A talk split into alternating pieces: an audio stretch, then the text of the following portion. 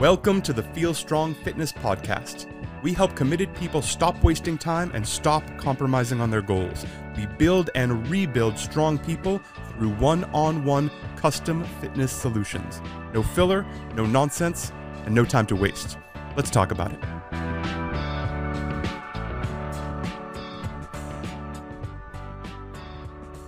Hey, hello, and welcome to the Feel Strong Fitness Podcast. My name is Justin McClintock, and today we have a guest, and I am excited. We have Stu Brauer from What the Fuck Gym Talk, the uh, business consulting firm for micro gyms, uh, amazing podcast resource, YouTube channel, all of that. Creative Urban Movement, a great boutique gym concept, founder of Micro Gym University, a complete suite of courses for micro gym owners. And I am thrilled to have him here. Stu, how are you? I'm doing great, man. Justin, thank you so much for having me on here, dude. I really appreciate it. Uh, I'm really excited to have you here. It's within the realm of possibility that people listening to this don't quite know who you are. Could you give us Guaranteed. like two minute summary, Guaranteed. at least to maybe up to recently? Yes, 100%. Uh, so my quick story, guys, is I've uh, been in fitness my entire life since I was 15 years old. You know, grew up at an all boys school trying to play varsity lacrosse. I was a skinny redheaded kid. So the weight room and exercise physiology was a natural evolution. I went to college for exercise science, which is what I got my degree in. I found CrossFit in 2006. That was like a hot stock tip. That took me um, to kind of deep dive down the realm of the micro gym. And I did that for a hot minute. And then I realized, stop, you, you're a good coach, but you don't know anything business wise. I jumped ship from this micro gym model, CrossFit gym, and went and worked at a global gym for several years. Um, I excelled really well there. I learned a ton. This is where I really gathered my business chops. And then once I had enough, I gathered enough knowledge. I went back and opened my own thing, and I did. I had my first brick and mortar in 2011. Um, I purchased uh, commercial real estate in 2016. I rebranded my business from a CrossFit affiliate to a standalone brand, and um, and then in 2021, just recently, I announced my retirement from the micro gym industry, not from the fitness industry, but just from the element of owning a uh, a micro gym. So uh, yeah, it's been a whirlwind of a you know I'm 35, so that's 20 years now of being in this game. That's incredible. And that last the, the retirement announcement was really what inspired me to get in touch with you and ask you to be on in the first place because I love talking to people who are making big changes, who decided to change careers or I decided I'm moving to the city or I'm opening a gym or I'm starting a business or even like the big lifestyle changes, you know, the people who are breaking through Sure. a plateau to upgrade their fitness or people are have have made that decision and usually it's it's a path that leads up to it and then there's a moment that it happens and a moment that they make that decision and i find it uh, inspiring and frankly useful so what does it mean to be retired from the micro gym business I think it's important to give an operational definition to it. For me, retirement, and I look at it in three realms, just the common realms that the average person listening to this would also encounter it. You you hear people retire from sports, they retire from a career, or maybe they retire from their industry, their business, their entrepreneurial efforts. And retirement for me is when you've done one of those three things so well that you are financially able to realize the success you've had and you can leave your sport, job, or business before it retires you. Because on a long enough timeline, you will not play that sport forever. You will not have that job forever. You will not be able to run that business forever. It will retire you. But can you become financially uh, free enough? Can you play the right moves? Can you make the right investments? Can you do well enough to be able to walk away from it and be financially secure before it retires you? And, and that's that's how I've been defining. it. I tell people, you know, Brett Favre retired from football, but that dude's still slinging Wranglers like that, you know, he's still got a job. He's still working. I'm not sitting on my ass. Um, but yeah, from the micro gym scene, uh, I am effectively retired. now what went into that decision what were the steps leading up to it because it's obvious uh, and you've talked a little bit about this already in different pieces of content you've put out but it certainly wasn't a random decision it seems like to some degree this was sort of always the plan Correct. The truth is, if you own a micro gym, one one micro gym, even two would be very difficult. But you, you're not going to be able to retire on that. You can have a very high paying job. You can become rich, but you will not become independently wealthy and be able to retire on that uh, in and of yourself. Okay. So with that, you have to come up with a plan. And for me, in around 2014, I started, you know, investigating, and then I finalized it in 2016. I decided owning commercial real estate would be my retirement. I am an entrepreneur, startup in the back of my truck kid. I, mommy and daddy didn't give me any money. I don't have a trust fund, and I didn't, you know, I didn't bang the the rich client in the back to to that's going to help me out and give me money for this. Okay, so I had to save. And you know, I laid this out. I have a, I have a weekly newsletter, and I, and I kind of laid out the math of this. But for the average gym owner to think about buying a million dollar building, Okay. And let's say you do an SBA 504 loan, which is a really nice loan product that a small business owner can get. You need 10% down at a bare minimum to even like step up to the table. Million dollar building, 10%, 100,000. Okay. So to save $100,000 sounds crazy. I mean, it's, it's crazy. However, could you over the course of five years save 20? Could you over the course of seven save 15? Over the course of 10, save 10 each year. I mean, there. I mean, it's it's totally there, and it, I just look at most micro gym owners think very short term, next quarter, next year. I always thought very long term, and that allowed me to deploy um, financial actions, right, that mimic my goals. Save a ton of money, live impoverished. I mean, my gym was doing great. We, I mean, uh, at the highest, we did five. We were doing half a million dollars a year at around a twenty six percent margin. I, I wanted for nothing. Yeah, I was I was single. I didn't have a kid. I barely had a, I had no responsibilities. I was living life, but I I still was very smart with money. Saved.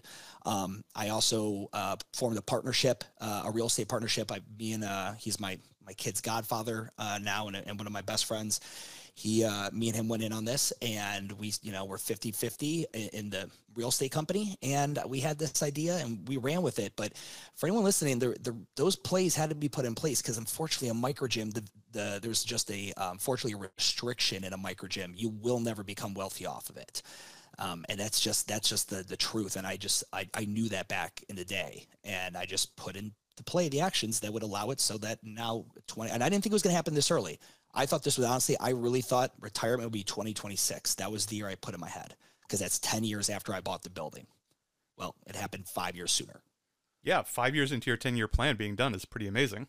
And I didn't sell the building because people are like, well, you buy, but so how are you retired if you own this building and you have the gym and all that? Just to put clarity on it, I had, we, we aggressively, even during COVID, we've been getting lease offers on the building and we got purchase offers and lease. I mean, this is like every three weeks. There's just, you know, my broker hits Did you put it on the market or were they just cold calling you? We put 3,000 square feet on the market in March of 2020 when we got shut down. I had some, I had dead space in the back of the gym and I was like, I need some more revenue coming in. You know, COVID happened. So I was just looking for someone and I had no idea who would want 3,000 square feet. Well, here's the answer. Nobody, but everyone wanted all 10,500 of a very large building. So uh, I mean, I'm talking churches, Justin. I had restaurants. I had other fitness use concepts, um, co working spaces, office, bars, breweries, everything throw an offer. And from March 2020 to when I signed a lease on my building, those offers got more aggressive and more aggressive and more aggressive. And I had to sit back and at some point, you know, I turned down a, a just under $4 million cash offer with a 30 day close. And me and my partner sat down and I went up to his cabin in the woods and we, we cracked some whiskey and uh, smoked a little weed and we got deep in our thoughts and our feelings. Like, what do we want out of life? Should, what should we say to this offer? We said no and that that was a hard pill to swallow. Like you have not it's like whatever the opposite of buyer's remorse would be seller's remorse maybe like i didn't sell it.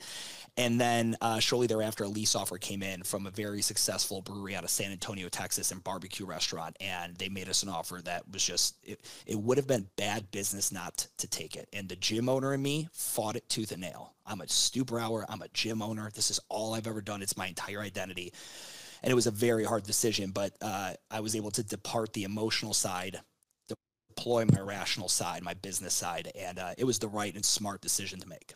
So that was the moment that that lease offer came in, and suddenly you were like, lease, "Oh, this is happening right now." Yeah. So the lease offer came in and it's at a dollar amount, you know, and just to throw beef transparent with numbers, my mortgage is around $8 a square foot on that building. Okay. Um, I charge myself because the my gym is the tenant. So I, I, wear two hats. I own the building and my gym is the tenant. Um, my tenant pays the gym pays $13 a square foot. And uh, the offer that we end up closing on is going to be north of 32. Whoa. Yep, that'll do it. So uh, so now you can, you know, let's sit back and collect mailbox money. I mean, I'll still do WTF and content, and I've got some other things in the pipeline and stuff like that. But yeah, I mean, you know, that's a that's a really hard uh, opportunity to pass up. And after ten years of, I've been a brick and mortar guy for uh, in the gym industry for just a little over a decade. And um, yeah, I, I, felt I finally made peace with that decision, and uh, yeah, and, and called it a retirement. How is it negotiating this with a partner? One thing I've been fortunate enough to always do is I've never had a partner in anything except this, and I've had businesses and things like that, and the one thing that in real estate, especially let's, you know, for a gym owner, any small business owner who might be looking at this on the commercial side, the numbers are just staggering, right? Even like 10% down is just what you need to put down. That doesn't even count closing cost and upfit costs and all this other. So even though I had saved, I could not have floated the entire cash upfront liquidity event that would have needed to happen for me to make this. I was able to do about 50% of it. And, you know, you run into these things like uh, we thought our upfit was to be $175,000. I'm like, yeah, we, we split that down the middle. We got, I, I had that, had that all day. Well, guess what? It turned out to be $375,000. I mean, we're talking $200,000 in delta from what they thought it was because we got hit with rezoning and we had to put in a new sidewalk and this blah, blah, blah. Like everything that goes wrong would go on Murphy's Law kind of stuff. And it broke me. I mean, I, was the brokest I've ever been before, but like besides maybe when I first started the gym or when I was in college. I bet you I had more money in college than I did during that time and but I, I it was willing to take short-term pain for long-term gain but having a partner you have a partner for three reasons if anyone here is ever thinking about partnerships you get a um, a strategic partner. Think of like Shark Tank. Someone go with Mark Cuban because they want all their widgets in the hands of the fans at the Dallas Mavericks game. That's a strategic partner. You have a cash partner, someone who literally is bringing cash to the table and that's their number one value to you. And then you have like a skill based partner, someone who is, you guys are probably complete yin and yang. Like they're the marketing and sales guy, you're the back end guy and the, the innovative guy. Like th- this partner for me, he was experienced. he had done some stuff in residential neither of us had done real or commercial so we both neither of us were helping each other out strategically um, or uh, skill set wise but now it, the risk is half up half off me he throws in half i throw in half and we both you know uh, you know we both go forward and hopefully reap the reward do you think the decision making process would have been different if you were solo? Um, it would have been a smaller building. Sure. it would not have been as big as a building. I would have still done it. I would I would have found some way somehow to do that. Uh, commercial real estate in the United States is only appreciated. Uh, anyone can see that, just like the stock market. It, it, it matches inflation and generally beats it. And here's what we end up seeing, especially in the in the the small business ownership world. You rent a building that's inexpensive in the early stages because you're not making them a lot of money, if any. So you rent what you can afford. You work your butt off, and over the course of maybe five or so years, you develop one hell of a following, a tribe. Business is good. Guess what? During that, the beauty of gentrification is happening, urban sprawl, the whole deal, and your area now went from $12 a square foot to $22 a square foot at the time of your lease renewal. Well, no business is able to go from a fixed cost of $12 a square foot up to 22 guess what they're going to have to do? They're going to have to now pick up shop and go to the next gentrified area that is around $12 a square foot and remake and hopefully it's not too far away but it probably you're going to lose a lot of clients yeah. you might find some new ones but now you're starting all over again so that's why i tell gym owners or any business owner bet on yourself when you get into your first lease if it's the right location go all in do a 10 year lease because i'm telling you if you go out of business, you, will bankrupt your LLC. That's why it's an LLC. You'll be fine as long as you have to sign a personal guarantee on the lease. But uh, to work that hard and then get uprooted and feel like you're starting back from scratch after five or six years would just, I mean, I, I can't even imagine. Yeah, just having the rug pulled out from under you. And I think sometimes the the new lease terms are a surprise to people if they haven't done this before. Like they're expecting their landlord to be their friend or something, which in my experience is never, ever, ever the case. Yeah, I mean, I'm a landlord, so I have tenants in my building now, uh, mm. subtenants of my gym, and I, you know, I, I try, you know, gave them as much free rent and then discounted rent as we could during COVID. I never raised their rates like I was supposed to annually. Like, there are some landlords that are not, you know, jerks. Um, you know, but unfortunately, you're right. More often than not, there's some old cranky white dude who doesn't care. Yeah, and is happy to kick you out and bring the next guy in. Yes. As someone who lived in New York for ten years, I'm have a lot of experience. Oh yeah, this. I'm sure you saw it. I'm sure you saw it. So you spent a lot of time. Well, you spent a lot of time building up your CrossFit gym, and then yes. slowly recreating it into the model of urban movement. And I think it's a mm-hmm. good lesson for people because it wasn't from a little while away. It may look like a quick success. I think it's a million little steps to get there. and kind of figuring it out Sure. and figuring it out and like constantly making it better and making it better. And one of the, um, I think, big reasons your uh, your podcasting or your YouTube is such a great resource is you've been very open and transparent, sort of taking people through these steps. And like, I was going to do this, and now I'm doing this, and I had this, and now I'm tearing out my pull up rig because people keep walking in and saying this is a CrossFit gym, and that's the last day that's going to happen. So I'm just taking it off the wall. Yeah. A huge amount of time invested. Do you consider that wasted time? No, it's it, my my business was has always been my first love. My like it, it's who I am. I, I I started this thing, and it's all I ever had. I have a daughter now, so she now tops the list there. Um, I obviously have family and friends that I love, but the, the business is um, is something I created, and I came from an era in 2006 where I begged people to try this CrossFit thing, and everyone told me I was stupid. And then fast forward to 2011, 12, 13, it, it peaks in popularity.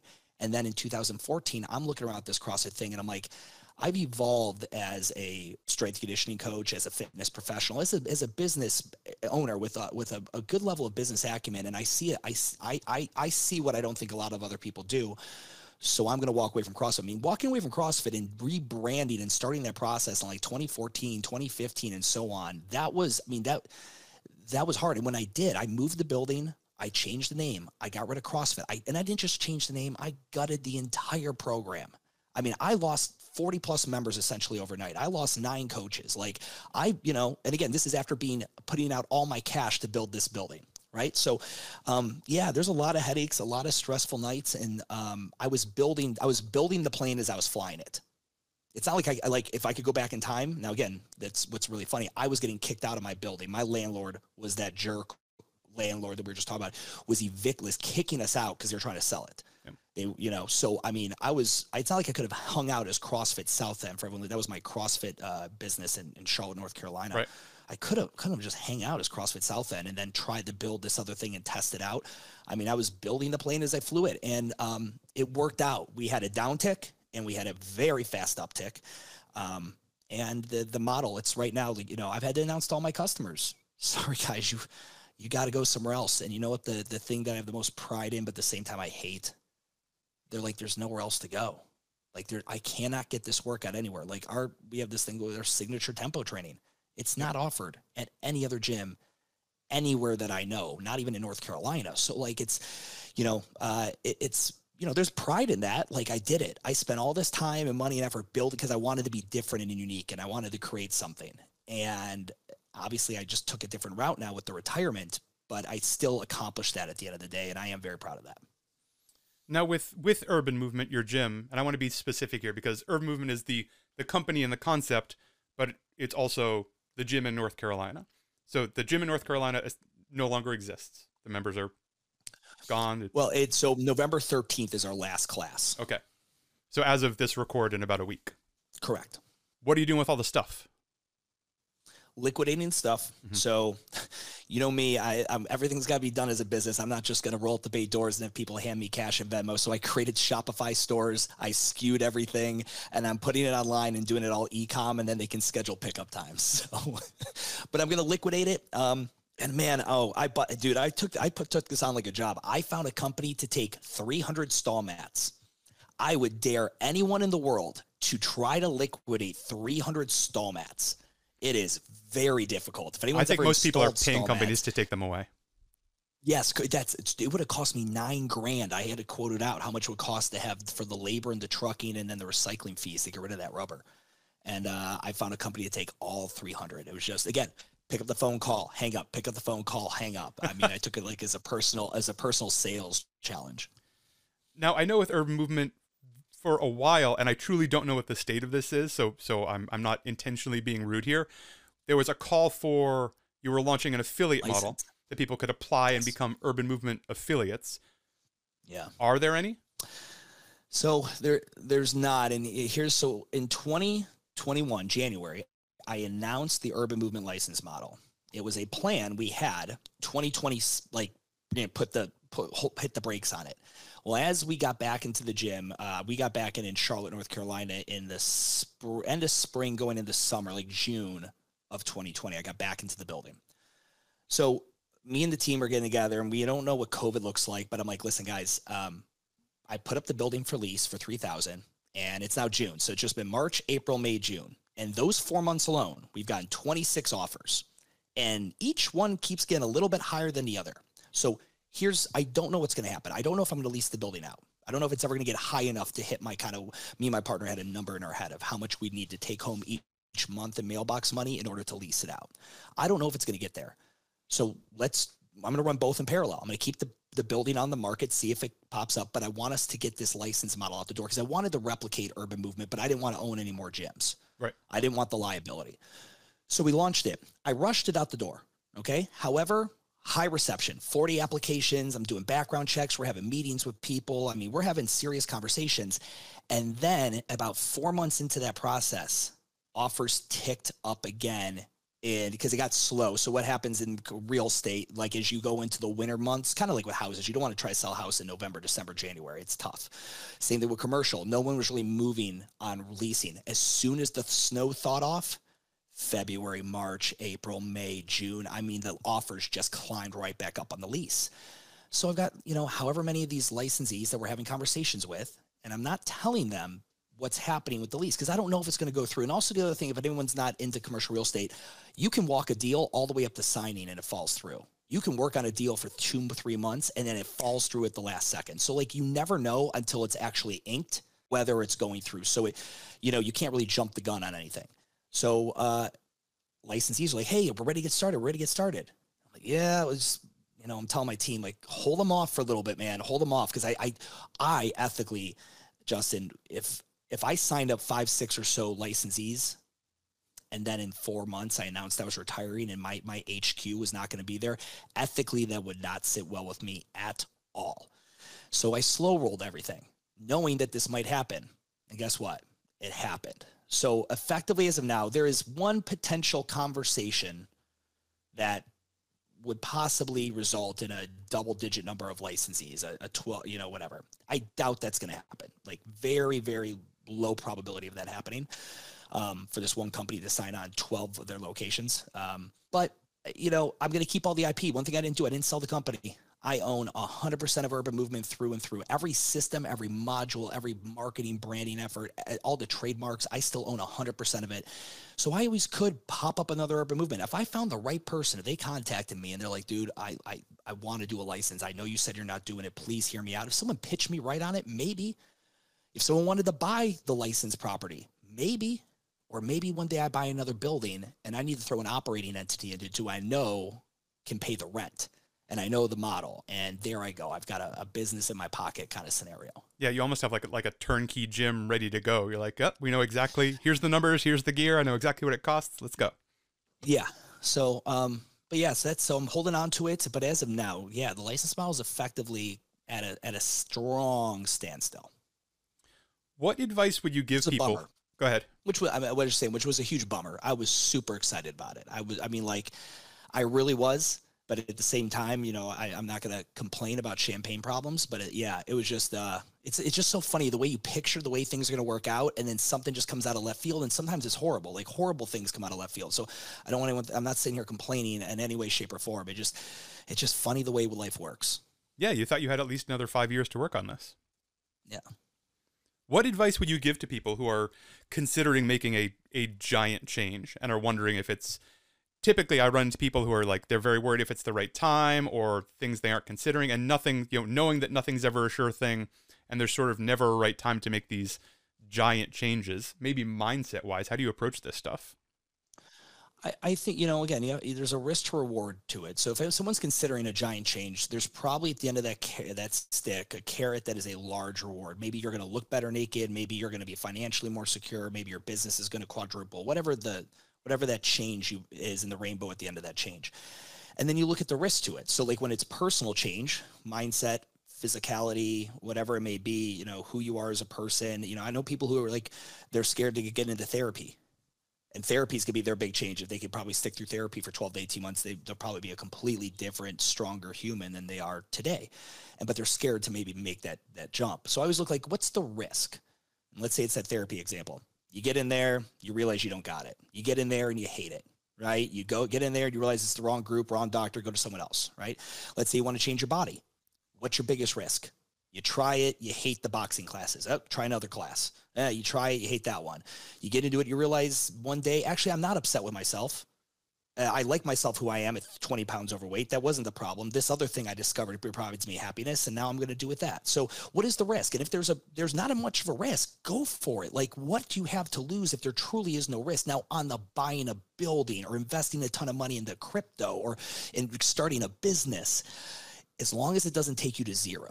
And I'll tell you this: even if it, if it takes you to zero, just make sure no one's reply, relying on you to have one if you have kids, a wife, people who rely on you, a family member that need you to have one, one dollar, one hundred dollars, a thousand dollars, whatever it is, then you need to you need to really think about that decision. But if that decision took you to zero and you didn't have anybody, and you're like, I don't mind eating ramen noodles and sleeping on my buddy's couch, then go for it. But you gotta you gotta really you know if if it, if it, if if the risk could take you to zero, and that gets zero could be emotionally, it could be like I don't know how it would take you to zero physically. Um, you know, but uh, or financially, then yeah, I think then that's when you kind of have to weigh the pros and cons. A lot of times I find that people when you dig down on these decisions, a lot of them are really worried about what everyone else is going to think. Like they've considered the actual oh, yes. like the nuts and bolts, bolts tactical parts of it, but they're stuck in the mud because they're worried people are going to make fun of them for dumping CrossFit and creating their own gym or doing some other thing. Has that ever come up in your life? Justin, it's so funny the serendipity of this. The day after you were on my podcast, yeah, I had a conversation with good colleagues of mine in the industry about my fear of the identity crisis I was suffering if and when this lease ever came to fruition. Would the WTF gym talk guy be a relative entity anymore, a personality, a, a vessel, if I don't own a gym? And I'm telling you, I mean, that was so hard for me personally. It's all I've ever known is owning a gym. I love walking into my place and being the mayor. I love driving past it. My daughter, like nothing makes me prouder than like when we drive past the building. We don't even go into it. And my dad, my daughter's like, that's daddy's gym. Like, oh my God, just I love it. And I had this intense identity crisis of like, well, then who am I? Will anyone listen to me anymore if I don't have a gym? And I got a really good piece of advice um, and said, like, hey, pretend you're talking to yourself um, I've got a business life coach as well. And he's like, pretend you're talking to yourself, this one version where you stayed a gym owner. You bump into you at a bar and you're talking and you're like, hey man, what do you do? And like, I I own a gym and I, I, I started in 2011 and it's 2035 now and I own this gym and things are good. And like, cool. Now go bump into you if you do this thing and you do the lease and you start this new company and whatever and now have that conversation. What does it sound like? I owned a gym for 10 years really good i retired then and then i started this gym real estate company and i work with people and i help gym owners lease and buy buildings and then i also did this other thing. Like and again neither story is better or worse than the other but which one do you want more? Which story do you want to be able to tell? And i chose the latter. I love that. And that was the last day i had that identity crisis about it. I think that's really strong advice for people.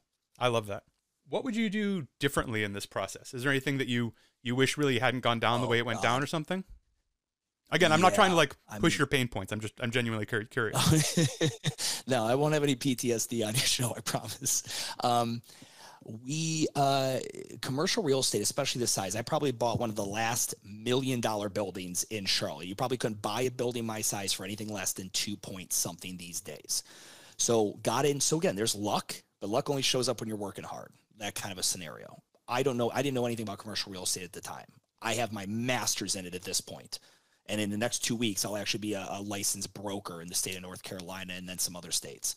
But me and my business partner, because we were so strapped on cash because of some of the shortfalls, the appraisal was almost $200,000 short. If anyone who knows anything about how blending works, they're only going to lend to you based on the appraisal. And then, like I said, the rezoning issue and all this other stuff. So we caused ourselves our own headaches in the commercial leasing process to the tunes of hundreds of thousands of dollars. All things that easily were very easily avoidable. Um, and uh, I've been able to, you know, to take to other people and help them avoid that that those mistakes. But yes, I wish I would have probably um, hired more professionals in that realm of it, and because I didn't know what I didn't know. Um, the second thing was the rebranding. I've talked about this before. I rebranded my business and I knew it would take a while for the rebranding to take place. And I, I gave it a good amount of time. Like I, I started the slow rebranding drip around 2014, 15. I finalized it in 2017, like last band aid ripped. Even that, almost three years, wasn't enough time for me to fully because I was still figuring it out. So my other thing, you know, advice that I if I could give it back to myself, it'd be like expect your rebranding process to cost you way more money than you thought. It's going to take twice to three times as long as you thought, and your your it's not CrossFit. CrossFit was already figured out for me. Constantly varied functional movements at high intensity. You do this, you do this, you do that. I mean, it was a, it's not a franchise; it's a license model, so they don't tell us how to run it. But I had sixteen thousand other units to look at. I was creating a one of one, and that when you're creating a one of one, it is very difficult um, because you are constantly going to wipe the whiteboard clean and be like, "Oh, that didn't work." But it took you six months to find out if it worked. So there was, I think, I wish I just would have known um, the rebranding process and how difficult and longer that would have taken, and, and been smarter on the commercial real estate side.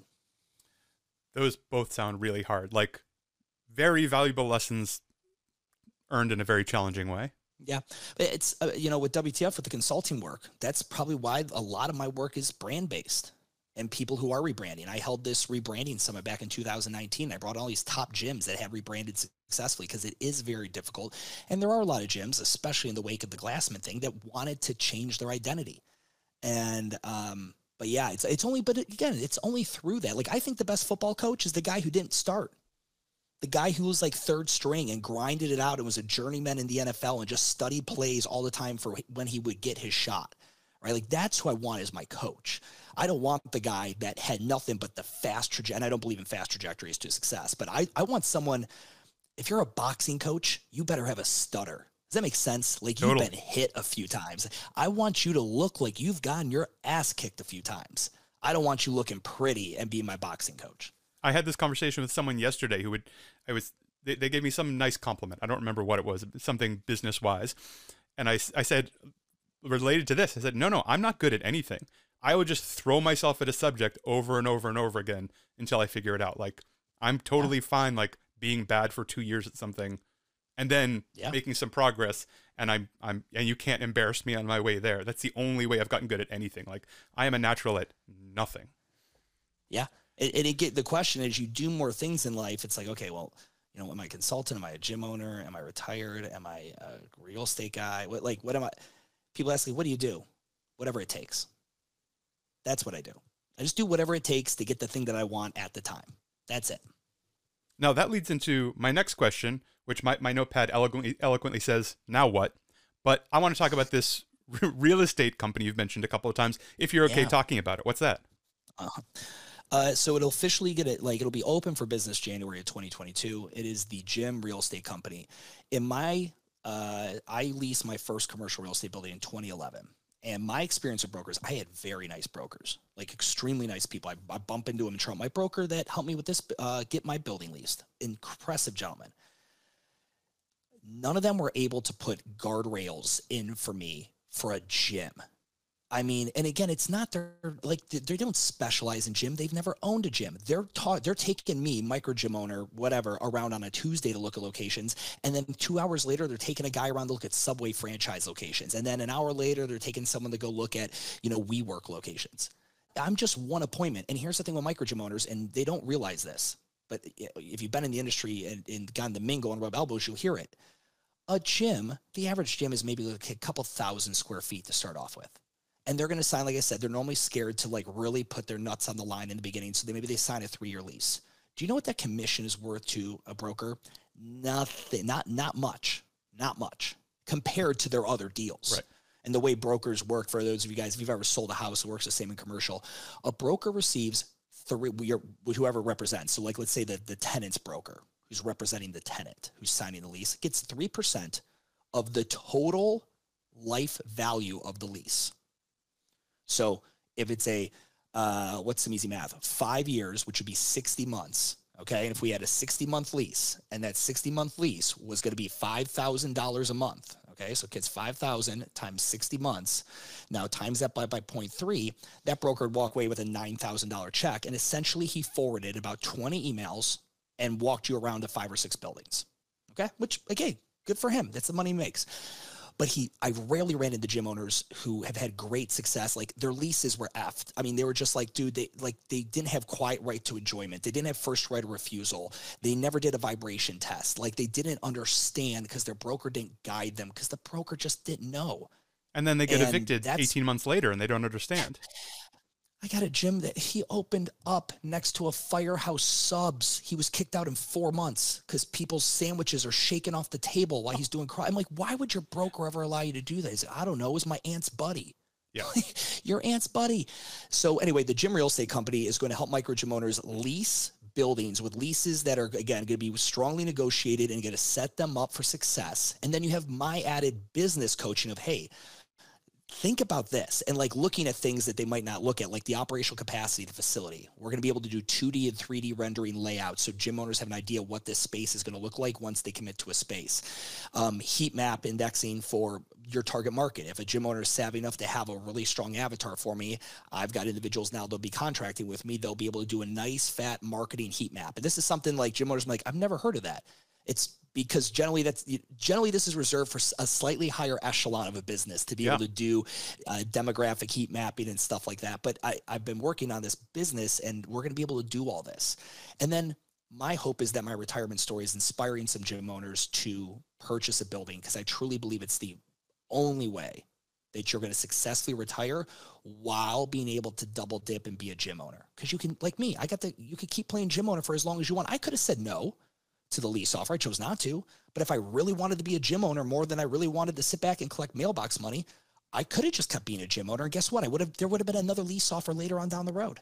Real estate is appreciating. The area is only getting better. So I, I'm hopeful. I think in the beginning I'll be helping a lot of people get good leases. And then I'm hopeful that I'll also get to work with a lot of people who are going to look to buy buildings for their micro gyms and then eventually set them and their family up for some nice generational wealth. You seem very focused. And I mean this in a good way. You seem to have a lot of clarity around this project. Over the last, let's say, 10 years, what has become more important to you and what has become less important to you? The in 10 years, the thing that's been important to me is to try to be the guy that can see around the corner, to see when everyone's zigging, to not just zag just to be different, but to understand why a zag is actually a better play. When I rebranded Urban Movement, I'm like, I'm the smartest guy in the room. Nobody can see that the opportunity that lies with creating something unique in the market and not just being another CrossFit gym with rogue banners and, and you know everyone doing Fran on Tuesday. No one can see that. In my in my market, I was made fun of by all my peers. I mean, I was ridiculed publicly in places. I'd go to a bar where there's two other gym owners and I'd literally get called out as I walked in the bar. And I mean, and I'm not, a, I'm not a big confrontational guy. I, you know, in person, I'm super like, hey, it's cool, whatever. I mean, you see me online, and my persona is a little bit different. But like, I was like, hey, listen, just, just wait for the scoreboard, man. Wait for the scoreboard. So like, I always pride myself on, on being able to to zoom out and see a situation better than others. And with this real estate company thing, you know, if you want to talk super transparently, name another business position in which you can say to yourself, eh, for everyone, my consulting is my my main course of work right? I consult with micro gym owners. Name a position in business in which you can say, how do I get more money from current clients, which is what every service business wants. How do I get more people to pay more money, right? Lifetime client value without them having to pay more money. Find me that solution. Find it for me. It doesn't exist. I am going to get to activate more dollars for providing more value for my client and it will not cost my client a thing. It'll cost the landlord. That's how that's how commissions work. Landlords pay the commission. The the seller of the building pays the commission. So my gym owners and the clients that I get to work with are going to get all the benefit of working with a business coach in the micro gym industry, someone who understands their lease and buying the pro, the buying process and getting lending, SBA 504s and it won't cost them anything. I can't think of a better way to help a gym owner, but still get compensated because it's my time. I still have to find that. So I'm very focused and I zoom out. I'm like, how did I not think of this prior? This is a genius idea. How did I not think of this prior? So like, yes, I, I feel feel very zoomed in and I'm very full of myself on this idea. I'm very excited about it, but that's how I approach everything. I go into everything like I'm going to take lives. Like that's it's game over for everybody else. Get out of my way and it sounds really satisfying as as someone who has uh, you know certainly faced some of the challenges you're talking about like how to like i need more money to do this. And sometimes the challenges create an enormous amount of value for this person but i need a little bit of oh time. God, yeah. in order to cover that time i need a little bit of money. And this seems to allow you with frankly an extremely niche but very deep tool set to create a fire hose of value for someone because they're not the one you have to ask for the money Correct. And we talked about kind of niching earlier. Like, find me another gym owner that's come up in the past decade or two that has the retirement story through purchasing commercial real estate. I will probably, I mean, it's going to, someone else is going to follow in line, but I, for now, I can go ahead and stand and say, I'm the guy. Like, you're not going to find anyone else with the experience and again, I worked really hard, to, and I did. It's not like I came up with the gym real estate company back in 2011. I was like, well, I'm going to do the gym real well, and then I'm going to buy the building, and then I'm going to lease it out, and then I'm going to open the gym real estate company. I wish I had that level of Frank Underwooding and long-term planning, right? But I didn't. Like, but I do. I feel very, very cool because like I want to keep helping micro gym owners. And I've been you you you're familiar with my content. I can only make so many operational capacity videos. I can only make so many sales videos this is an angle and the information I'll be able to start putting out for free because you know I'm addicted to trading record on my camera and hitting upload. So as I learn more about leases and have examples, I'll be able to put that stuff on the internet and share it with everyone. So even if they never do hire me, they'll at least still be able to learn from it. So this is like a whole new educational realm that nobody else can right now or is playing in. What will success look like for the gym real estate company for you? Like in in 2 years, if you're trying to determine if this is have I been successful? Have I been kind of successful? What does success look like? Correct. And you know, it's not money driven. I've got the mailbox. I'm good. I, my consulting's a very uh, lucrative business. So the big thing for me, and I, am glad you asked this because I came up with these answers. Uh, I was talking to my girlfriend about this the other day. I would love to, within five to 10 years, say I've helped around 50 gym owners buy a building and 50 i think i might be undershooting. I think i might be able to do more than that. If I, if I do 10 a year in five years i would be extremely extremely happy with that effort. Because what it's done now is even if i never talk to that gym owner again uh, they're going to be ta- they're going to be okay. They're going to be taken care of. They're going to be set. Regardless what happens covid 2.0 shows up they have an out. They could sell it. They could rent it. They have an out. Their kids have a brighter future than they did and and that like if i could get gym owners to that stage now the lease part i want to work with guys too and help them get good leases and all that stuff but i think i'll really feel the mission when they don't own just the gym they own the building. I have two two sort of open-ended questions i like ending interviews with and the first one always sounds confrontational which is why i have this long lead up to it. What do you do if it doesn't work? If two years from now it's you're it's it's not matching that definition of success. Yeah. Um, I you know I can look and see what what's happening or not happening. That is there anything I could pivot on? But let's just say it's not working. Um, it's nice. It's a zero. It's a very very low cost startup concept. It's some classes, uh, some continuing education every year, a website, um, and my time. I'll be flying out. I'll be I'll be flying to client sites and doing stuff. Which I mean, you see, Mike. I love get me in a plane and a camera and go visit a gym. I'm I'm in. Um, so it, let's say it's not working, or I'm not good at it, or nobody wants it. Then you know it's again it's another swing and miss, like my license thing. My licensing thing. I I mean I had I thought that was a home run. But guess what? Like I got up the bat and I got pulled, and they put it they put it in somebody else, and I had to go do pinch running or something. Like these horrible baseball references, but just uh, that's as close as I can get. But listen, it, yeah, I would I don't judge myself on failure and things like that. And if I truly my gut, like I do now, feel like this is the next path for me and the way for me to help micro gym owners, that's what I'm gonna go with. If I change my mind on it, I have no problem changing my mind and publicly making people aware of that. And last question, or last question from me. If you have if I could come up with unlimited resources, good news, Stu. I found all the time and I found all the money. Here you go. What do you do? You know, I bet you the easy answer, what everyone tells you, maybe the ones that be like, I do this. This is what I do. I love what I do. And I do. I, I would probably keep doing this, but if I had limited time and resources, you know what thing that I've kind of got now that I'm retired and I have more free time I've been thinking about? All my buddies in high school or grade school or college that I uh, like that I was friends with and we stay in somewhat contact but not or even like acquaintances. Like I've got people I worked with in Globo Gym industry in 2016 and we you know we were around each other for 8 months but I loved that guy or girl. Like they were awesome. I thought it'd be so cool to just like you know fly around, have a couple video cameras follow me, and like drop in on people that I haven't seen in years and have that amazing moment when you don't see someone in a while and you pick up like it was yesterday. I live for those moments. I'm going to a wedding here soon in December for buddies, and I'm guys I haven't seen in seven, eight years, and I'm like, I'm getting, I'm getting uh, goosebumps just thinking about it. Like I love that moment. I'm such a social creature. That's what I do. I would travel and fly around and drop in and surprise and bump into all the people that have been cool in my life and had positive influence, and hang out with them, go get a beer or a coffee, and uh, that that's what I do. I think that's a beautiful answer, and you're right. Not to casting no shade at past guests generally people say i would do what i'm doing now but even more so at 120% yep. uh, that's yeah. a beautiful and frankly a very generous answer and uh, i'm going to double back on something i said at the top for anyone listening to this who doesn't know stu's content uh, you're very open and transparent and it's it's as as a non gym owner as a coach small business owner uh, it's been super helpful to me uh, and i suggest people follow all of your stuff and certainly follow along with your current journey, which frankly is inspiring and uh, and I'm really enjoying it. What else should people know about you? You know, if if you happen to listen to this and you thought it interesting, then you go and catch a clip or whatever.